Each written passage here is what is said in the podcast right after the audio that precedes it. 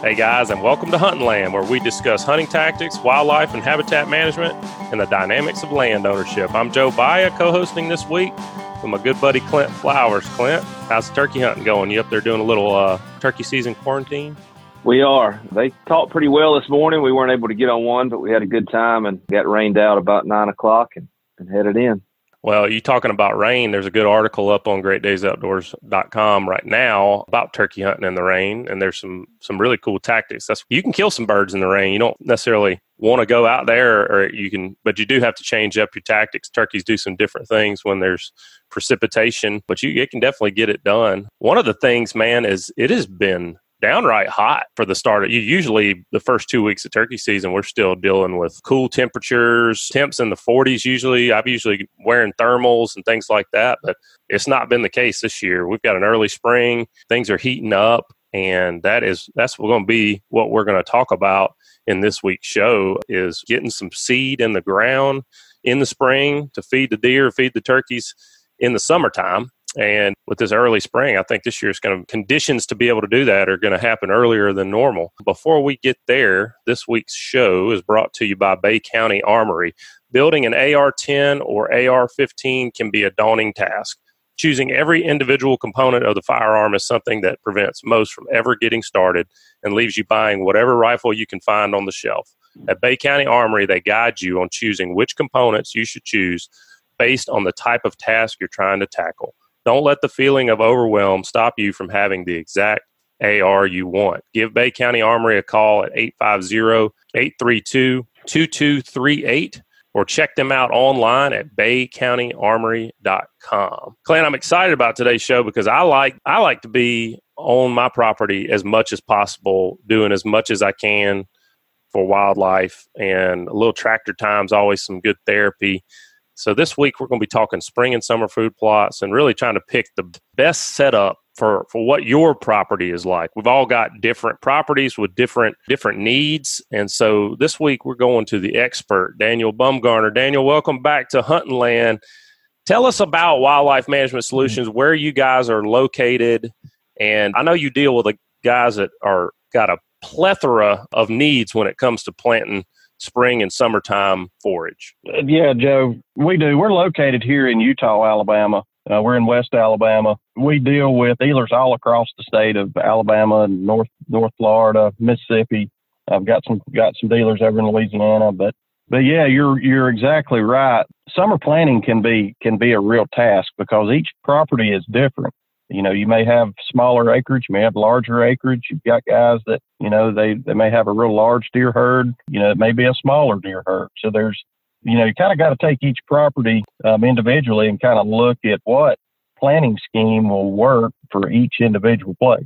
It makes a lot of sense. And, you know, I, I, think the way I'd like to break today's show down is let's kind of work our way from the ground up. Let's first talk about soils. You know, uh, one of the Alabama has so many different zones. The Southeast has so many different types of soils, and what what most guys are thinking about when they're thinking about planting is planting their fall plots. And when you go and, and you're thinking about summer nutrition, planning, we're talking about planting in the springtime. Do you recommend that guys do their soil sample this time of year. Does it matter to you that much? Do you like to see them pull that soil sample at a different time, or should they go ahead and go on out there right now and get that get that taken care of? Yeah, you know, soil health for your spring and summer plots are extremely important.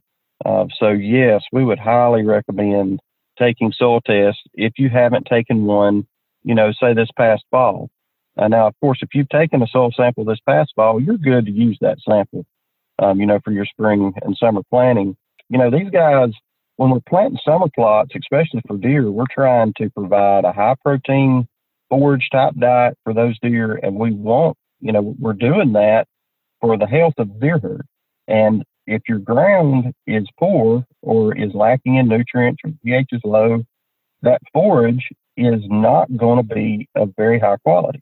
So it's extremely important to be successful. You know, we've got to start with soils. You've got to have good nutrient rich um, soil to grow a, a nutrient rich crop. So the yes, definitely that's where we're going to start.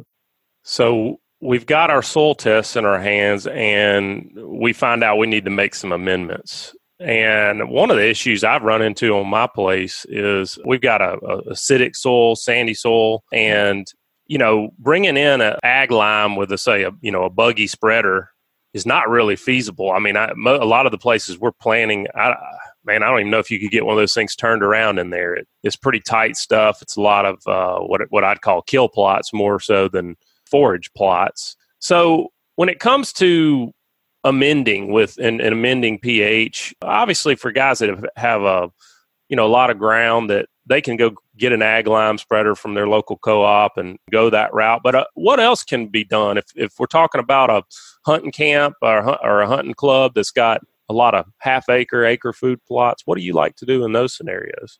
Yeah, there there are definitely some options. You know, there's there are some new products out there now that are more efficient lime product. You can get those in granular or in liquid products. The granular products are very easy to use. They're um, you know you can spread them just you know just like fertilizer with any kind of small equipment. But like I say, they're much more efficient. One that we use a lot of is a product called AquaAid, and it is water soluble. It acts really quick um, you're going to start moving pH in about three to four weeks instead of, you know, three to four months like you would with bulk ag. And it doesn't take near as much. So you're looking at, you know, say if you need to put a ton of lime down, of bulk ag down, if that's what your soil test calls for, you would need about 435 pounds of the AquaAid lime product uh, to be equivalent to one ton of bulk ag. So, you know, a little bit goes a long way and it still has the longevity as ag, Another option would be liquid lime. A lot of guys have a sprayer. Liquid lime products work fairly well. The only issue with most of the liquid limes is it's not going to have the longevity as say your you know your granular products will. Um, you may get two months, you know maybe three months uh, out of those products, but they are easy to use and they're not very expensive. So there are ways to be successful. When it comes to that liquid lime, is that something where two months in, if you go back over, uh, you know, existing vegetation with that, is it gonna is it gonna kill it? Oh no, no, no. Yeah, you can you can still use the liquid lime products. In fact, you know they will work, you know, as a foliar type feed as well. So what's not taken up by the plant on that second application is going to go through the soil and into the root as well. So yeah, we would actually recommend if you're using a liquid lime product, you know, maybe lime right before you plant or just right after you plant, and then maybe go back in six weeks later and hit it again. So, Daniel, you're talking a lot about existing nutrients in the soil. And when you're deficient, whether it be pH or or in fertilizer, essentially, one of the areas that a lot of guys are starting to focus on, as opposed to focusing on how to produce the highest protein forage or as opposed to trying to produce just the most forage they're trying to really improve their soil health for the long term. So when it comes to soil health and trying to build organic matter in the soil a lot of folks are going to a no no till practices. They're trying to avoid disking the mm-hmm. soil drill their seeds. With that kind of goal in mind is it is it a good idea to go in and remove existing vegetation that is there? So if we're going into our plot and, and we our goal for this for the spring and summer is really just to produce as much biomass as we can, do we need to kill what's there or do we just want to let whatever will grow grow? Yeah, now that that is a good question. That has been a very hot topic the last two, three years. And you know, there's there are huge benefits to soil health and the microbial advantages that you get. Uh, you know, just the, the improved soil structure, the better you can build that soil, it equates to more fertility. You know, you're not destroying that soil cycle when you run the discs through it. So your inputs go down on your fertilizer. You know, we're seeing great, great advantages from going no till. You know, and there's there are several ways to do that. You don't necessarily have to have no till equipment. And, you know, we're, we're doing some experiments right now with some of our different varieties and different techniques, trying not to disturb the ground by using no-till methods without no-till equipment, if that makes sense. So we're, we're doing a lot of throw and mow.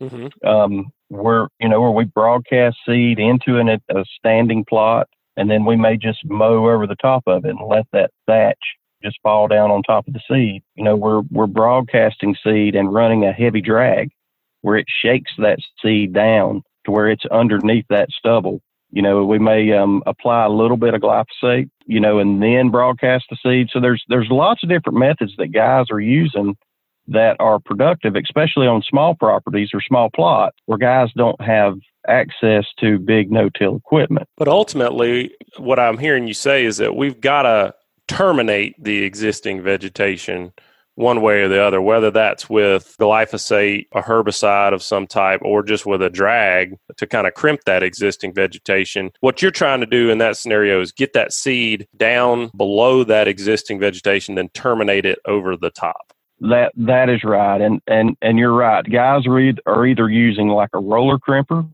and of course those are kind of a larger scale equipment item. The bigger you know the bigger farms are using those with and drilling you know behind it. You know you can use a burn down chemical, but something that we're trying to do is say if we plant uh, one that we like to plant a lot is our Alabama blend and it has a lot of fixation balansa clover, a lot of frosty berseem clover, crimson clover. And so those annual clovers are great tonnage producers in the spring. They come to an end. Right. You know, they seed out and they die.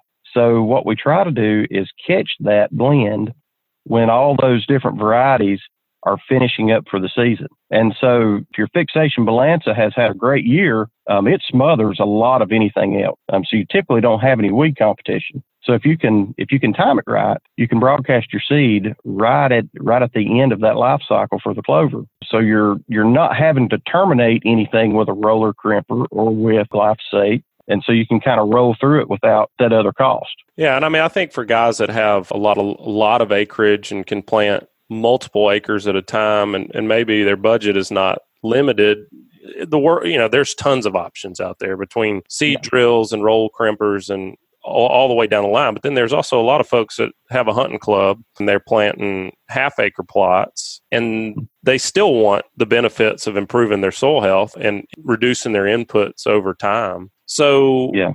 You know, for folks like that, it sounds like with some of this throw and mow type practices, they still got an option. Maybe they come over top of it with glyphosate. Maybe they don't need to. But when it comes to producing that forage. I mean, that's really what we're thinking with soil health is we want to produce as much organic material as we can over the summer, not only to feed the deer and provide habitat and, and feed our, our, other wildlife, but mostly just to increase the amount of organic matter in the soil. So, what do you like to plant? I mean, do y'all have a blend that you like to use, or do you go to just a straight one seed cereal grain type planting? What What do you find works good in the southeast? Right, sure. And and there are lots of options. I think the biggest thing is, you know, you've got to know your soil type, that, you know, that texture. If it's a heavier clay and you've got a lot of material, you may want to go with a smaller seeded legume, you know, or a forb like buckwheat or um, smaller cowpea like iron and clays. There's a lot of small seeded cowpeas out there that work really, really well. You know, if you're doing dove fields, dove fields are awesome to do that way with your millets and milos. They, they do really well you know, just broadcasted in and, and, you know, bush hogging over, you know, so the, our pea patch mix, we no till it a lot with different methods. It has a lot of small seeded cowpeas, you know, even your, even your, like I say, it's got buckwheat with it. Uh, lab lab actually sprouts pretty well underneath as long as you've got good thatch on top. So, you know, there's lots of options. I think corn, it's probably something that we've tried a few times doing that and not had a lot of success with. We really need to try to drill it. Uh, some of your bigger soybeans, they really need to be planted. You know, haven't had a lot of success uh, with soybeans, but other things like Alyce clover or aeschynomene, those are, are super, super varieties to, uh, you know, just broadcast in. They, you know, small seeds, it doesn't take a whole lot to get those up and going. And Daniel, for those, the guys that are just really starting to get into the no-till rotation, yeah, I know that soil moisture is a big part of that. I mean, is there conditions or methods that you consider optimal for you know keeping it where we need to see it to make things really take off the way we want it to, especially for those of us that are just getting into it? Yeah, no no doubt about it. You know, this is kind of new to a lot of folks, and timing is everything on on being successful uh, soil moisture is is hands down one of the, the biggest problems. So, you know, if you've got good soil moisture and they're calling on rain coming and your temperatures look good, you know, if they're calling on a week of 80 degree weather, uh, man, it is ideal. So, so yeah, you know, if if you're planning on doing a throw and mow type planting, and they're not calling on rain for two or three weeks, and it's going to be hot, I would hold up. You know, you really need to hit the weather conditions right. You you mentioned temperatures. Now, I assume you're talking about soil temperatures, but are you are you also talking about air temperatures? What do you look for? I mean, is there is there kind of a baseline where you say, look, we want our soil to be no cooler than, or what, what are you looking for with a, as far as a range when it comes to no till? And let me let me back up a little bit. Let's let's talk about just the the broadcast version of no till. So we're using a small seed. And if I understood what you were saying earlier correctly, you like a smaller seed when you're broadcasting doing no till if you go to bigger seeds like corn and soybeans, you really need to have some kind of drill, be able to get that mm-hmm. seed down and good good soil contact.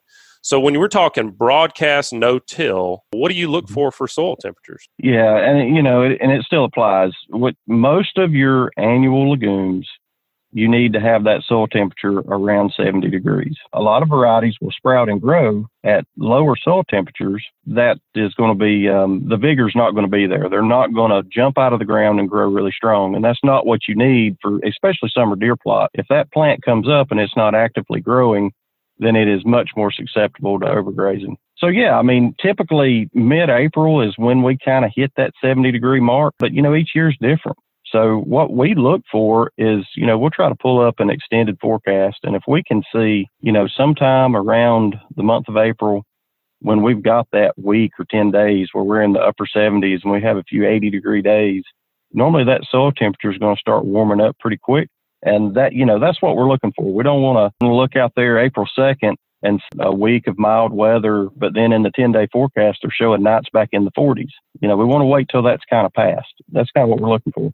Well, you brought up overgrazing. Now, where I hunt and where I plant food plots, I'm more concerned about soil health. Like I said earlier, I've got sandy mm-hmm. soils, they're very acidic. I'm just trying to get really anything to grow as mm-hmm. opposed to worrying about overgrazing. We don't have a super high deer population. Now, where Clint hunts, he's got black belt soils he's probably less concerned about nutrients in the soil, more concerned about feeding a bigger deer herd, not having overgrazing take place and really just being able to provide enough tonnage because he's just got a lot a lot more deer than what I have acre for acre. When it comes to feeding a bigger deer herd, do you change your your choices in the type of of seeds you want to put down? Is there or do you have a some selections that you really want to use for a place that has a high deer density? Oh yeah, no no doubt about it. And and you know it goes back to also a you know you you have to overwhelm the herd. You know whether you have a big herd with small acreage or you have a big herd and you have big acreage to plant.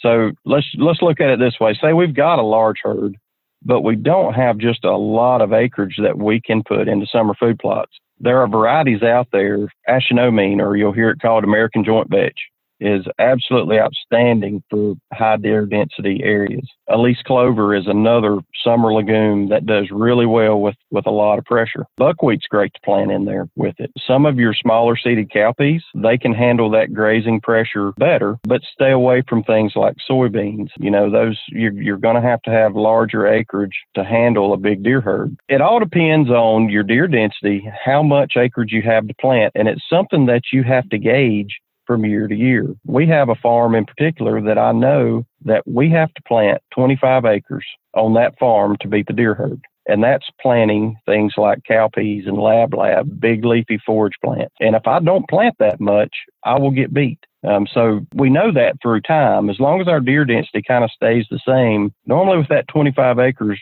planted, we can beat them. I mean, that's something that you'll kind of learn as you, you know, you plant your summer plots, you know, two or three years running, you kind of get an idea of what you got to have. Yeah, Daniel, I'm, I'm one of those guys that wants to get into this and, and, you know, I know exactly where I plant, how much I plant in the fall every year. But looking at this as spring and summertime, I mean, logically, there seems to be more natural browse out there for the deer. Am I coming here and planting the same areas you know all my food plots same way I do in the in the fall, or do my you typically come in and and let's say do half of your plots or your larger plot, your smaller plot start with, or or you know what's the the approach you recommend for a newbie like me? Yeah, sure. And, you know, it goes back to you're, you're going to have to start somewhere. You know, I would definitely look at my larger fields and I would want to plant those first. Um, you want to plant those fields that you think where you can grow a lot of tonnage, you know, and, and be able to provide that tonnage all the way through, you know, September. So I wouldn't worry so much about your smaller fields, your bow fields, those type things when you're getting started and plant those larger fields first. You know, if you're if if you're still getting beat, you know, you may have to add some other acreage to it. But I think that's where I would start and just monitor. And, and you know, you got to keep in mind too, every summer's different. You know, we may we may have a drought in June. It may quit raining, you know, May 10th. You know, the next year we may have a great spring and summer. You know, we say monitor it from year to year. Well, some growing seasons aren't as good as others, so you got to keep that in mind as well. A lot of guys get, uh, you know, they get a little bit, um, they get a little bit concerned with what their crop did the last year, you know, and they may decide not to plant the next year because they, you know, they failed. So you got to got to think about the weather too. It seems like from the using these larger fields, it's almost taking kind of a commercial agricultural approach where you just want to get it as in wide an area as you can, just to help safeguard against some of that over browsing pressure. Yeah, that that's right. You've got to beat them. You've got to have enough tonnage to where they actually still have good boards late into the summer. You know, that's when the deer herd in Alabama or in the South needs that supplemental feed is going to be in, you know, July, August, September. That is our stress period for us in the South.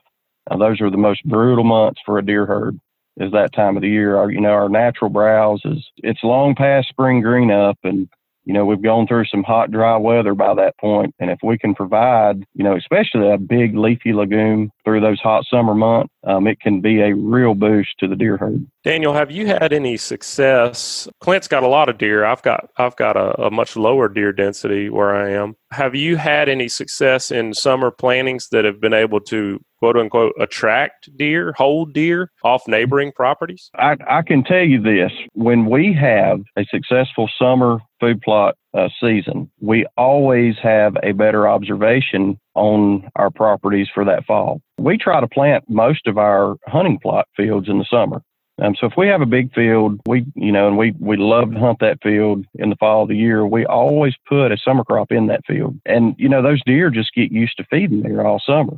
Mm-hmm. And when you roll it into your fall hunting plot, well, those deer have been coming there all summer. They've raised fawns there. Those big bachelor groups of bucks have been out there feeding. I mean, it just, it seems like our observations go through the roof when we have a successful summer program. So just kind of that's their neighborhood. I mean, they get used to it. They're more comfortable there. That makes that does make a lot of sense to me.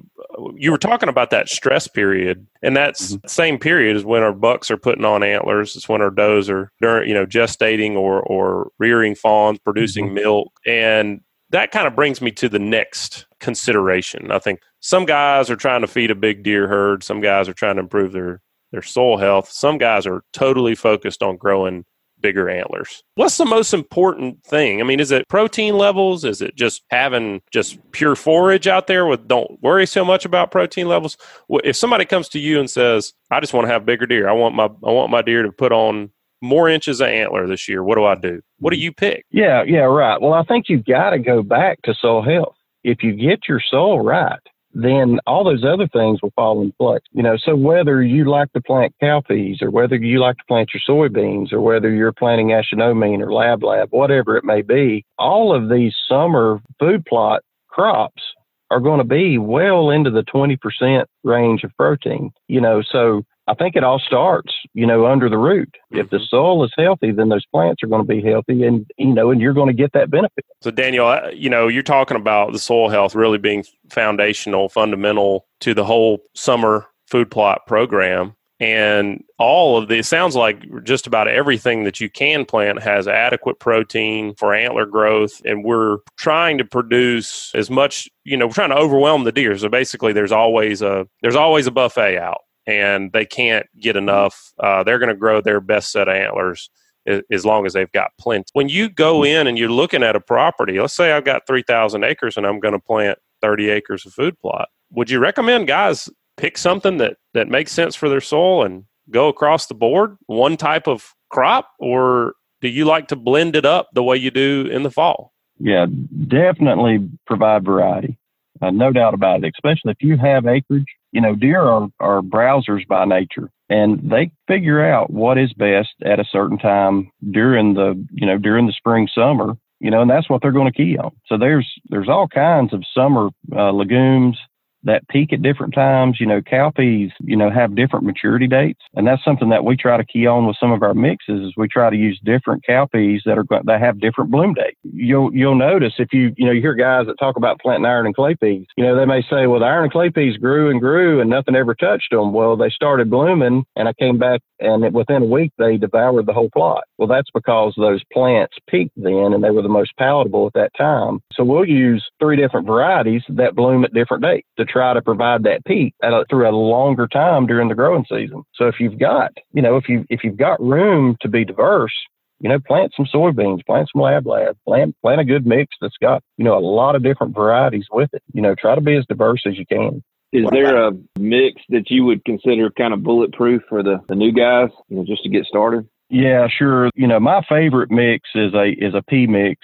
Um, we call it our pea patch mix, and it's got three different cowpeas. It's got lab lab. It's got a late group soybean. It's got your buckwheat, and we use a um, an F2 hybrid sunflower for the structure crop for all those plants to get on and grow upward, so you get more tonnage. Um, but it's, it's easy to use. You know, it's it's fine to use pre-emerges with it for weed control. Everything in that blend is a broadleaf, so you can use your, you know, your grass selective herbicides, your clethodim or sethoxydim. Um, so it's easier to keep those plots clean. But but yeah, there's a lot of varieties that peak at a lot of different times. So that's that would be my favorite. What about as we get into the tail end of the summer and we're going into bow season? You know, in Alabama, usually middle of October. Some of our other southern states are they've got bow seasons as early as or deer seasons as early as August. Some mm-hmm. in September. Is there anything that you particularly like to plant that does provide some that's a, that's attractive to deer as we do get into the fall season? Oh yeah, you know uh, things like lab lab. You know even some of your long maturity cowpeas. You know those type varieties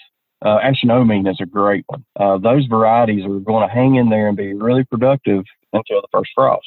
You know, a lot of times we may not see a frost until Halloween, uh, maybe. Think uh, so. You know, there are a lot of deer that are harvested over summer plots. You know, on that opening two or three weeks of bow season. Well, and you got my attention when I when you said sunflowers, and you know, that got me thinking about dove hunting. Tate, I know we're talking about feeding deer here, but you start to hit that transition that Joe was talking about, you know, before bow season when dove season comes in. If you've got that mix planted, everything's looking good. I mean, do you ever see a scenario, especially in these larger fields, where you'll you'll cut that and turn it into a, a dove field before we take it to the fall deer plot? Oh yeah, we we do that a lot. We may even uh, skew what mix we use to try to you know to try to key on other species besides just deer. You know, a lot of times we may, say if we're planting pea patch, we may throw in another handful of sunflowers with it just to bump up that population, knowing that we're going to come mid September, we're going to bush hog it and uh, we've got the cowpeas and the buckwheat and the sunflowers. Can make a great dove shoot, you know, or we may use grain sorghum and milo. And, you know, we're feeding deer. We can shoot doves over it. Uh, we may leave it standing for the birds, you know, for the turkeys, you know, to come through and use that standing grain sorghum. You know, so there's lots of different ways that you can, you know, you can manipulate what you're planning to serve, you know, other target species besides just feeding deer.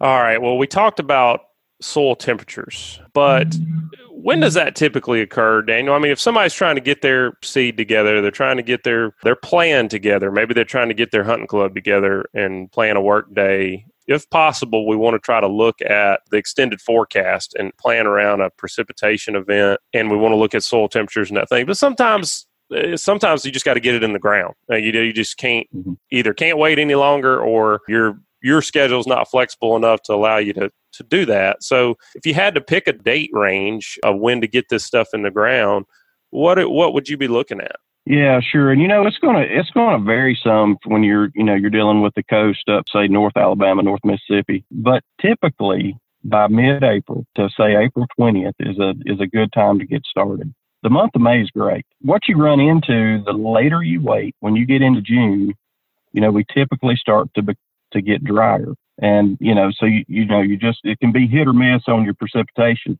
But with that being said, a lot of these summer legumes are, you know, whether it be cowpeas or lab lab or some of, some of those varieties, they don't mind the soil temperatures hot. So, you know, you do have that window to plant even later.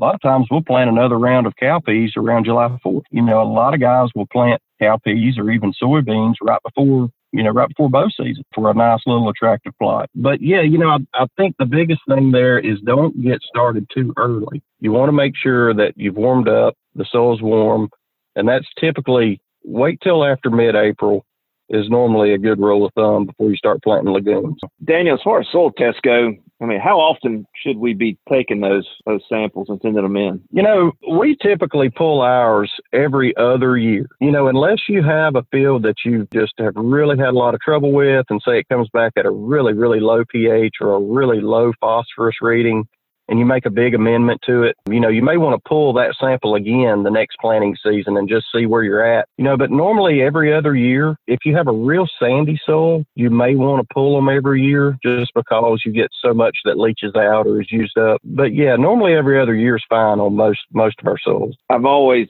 wondered on those years where my plots or my fall plots are, are whether they're eaten down or if it's a soil problem or you know really what the issue is or if there's an issue. And so I see some clients and, and friends that have those exclusion cages built in their plots so they can really see, you know, how much or how well their plot did if it didn't have uh, the browsing pressure that the deer are giving it. I'm assuming you recommend those. I mean, what's the what's a good size and height for those? Yeah, sure. Exclusion, yeah, exclusion cages are great. They can definitely tell you how the crop did. You know, you may have a, a situation where you planted a field and the deer just, you know, they just mowed it off when it came up, and you think, well, gosh, my soil was terrible or you know, I didn't get good germination or whatever it may be, and that exclusion cage may really may really show you differently. You know, we we typically just use something about three or four feet wide. We use a lot of just net wire fence. You know, maybe four or five feet tall, a couple T posts, three T posts. Um, works really well, um, but it can sure give you a good indication of how those crops grew. You know, in those plots. If you're using those those exclusion cages and you see, you know, you're looking at inside and outside of the cage. Where what's your barometer for what you're seeing outside of the cage? Where you say, look, we we've got got we got to plant more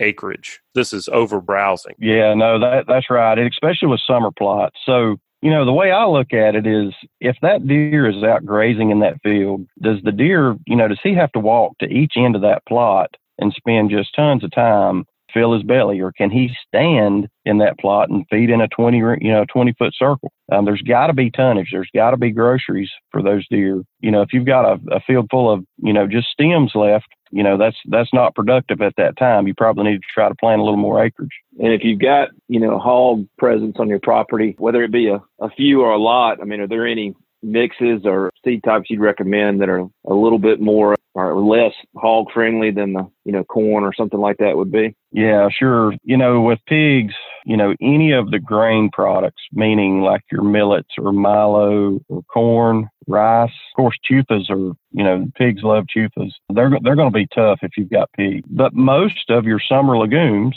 your leafy forage, pigs, there's nothing underneath them for them to root. They may graze on them a little bit, but we typically don't see a lot of, even a lot of grazing pressure on leafy legumes in the summertime by hogs. Once those crops mature, say if you've got soybeans or cowpeas, you know, they may make some grain. And once that grain is made, sure, you know, the pigs may get in there and eat the grain, but but you're going to be pretty successful as far as deer food if you'll just stay with your, you know, summer legume. You'll be in good shape. Well, Daniel, you know, this coronavirus and, and COVID 19, whatever you want to call it, response has affected a lot of businesses, but you guys are considered and your retailers are considered essential businesses. You're providing, you know, feed and seed and, and you're still open, right? Yeah, that is correct. We are. We're still open, and you know all of our dealers are open. Everybody has, you know, they've kind of manipulated, you know, the way they're doing business. But we're shipping a lot right now. Guys have got inventory. Uh, we're blending right now. A lot of guys have some time on their hands. They're at their farms or they're, you know, their hunt clubs, and you know, so so there's a lot of seed getting ready to go in the ground.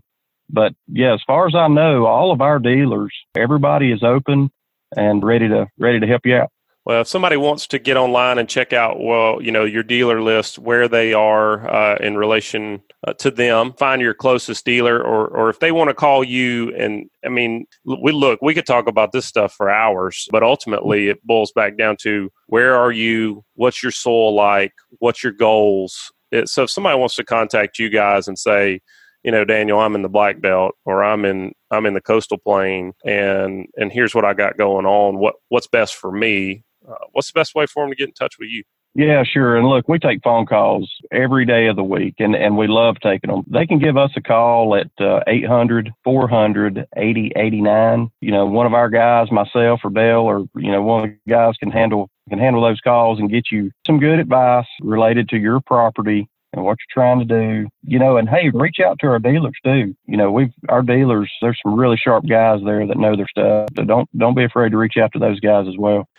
Well, Clint covered a lot of ground, man. I, I, really feel like I'm in a better position now, understanding spring planning and summer forage. Do you feel prepared, man? Uh, ready for your spring planning? Ready for your, your summer food plot? Uh, I'm ready to get going on it. I mean, it gives me a new quarantine project, but still feel like if there's a shopping aisle with all these seeds on it, I'm still going to just sit there and stare at them for hours trying to make a decision. Well, you know, uh, I think that was yeah. I think that was what I learned first and foremost from Daniel is we all we all want that. What's that newest seed blend that's going to put 20 inches antler on our deer or what's that bag of seed that's going to solve all our problems and ultimately it's all about your soil. Some of us have got good dirt some of us don't have good dirt but regardless of if you've got quote unquote good or bad you can improve it and make it better. That's foundational to, to all this. So i wouldn't get so caught up on which particular seed. I mean, you definitely want to choose the right one based on what you got going on and the goals that you've got. But more importantly, you need to be thinking about what's my soil conditions right now? Can I improve them? What are my soil conditions at the time of planting? Give myself as much opportunity to uh, to succeed as I can. And you know, the other thing that was pretty cool is that this is an essential business. So I, I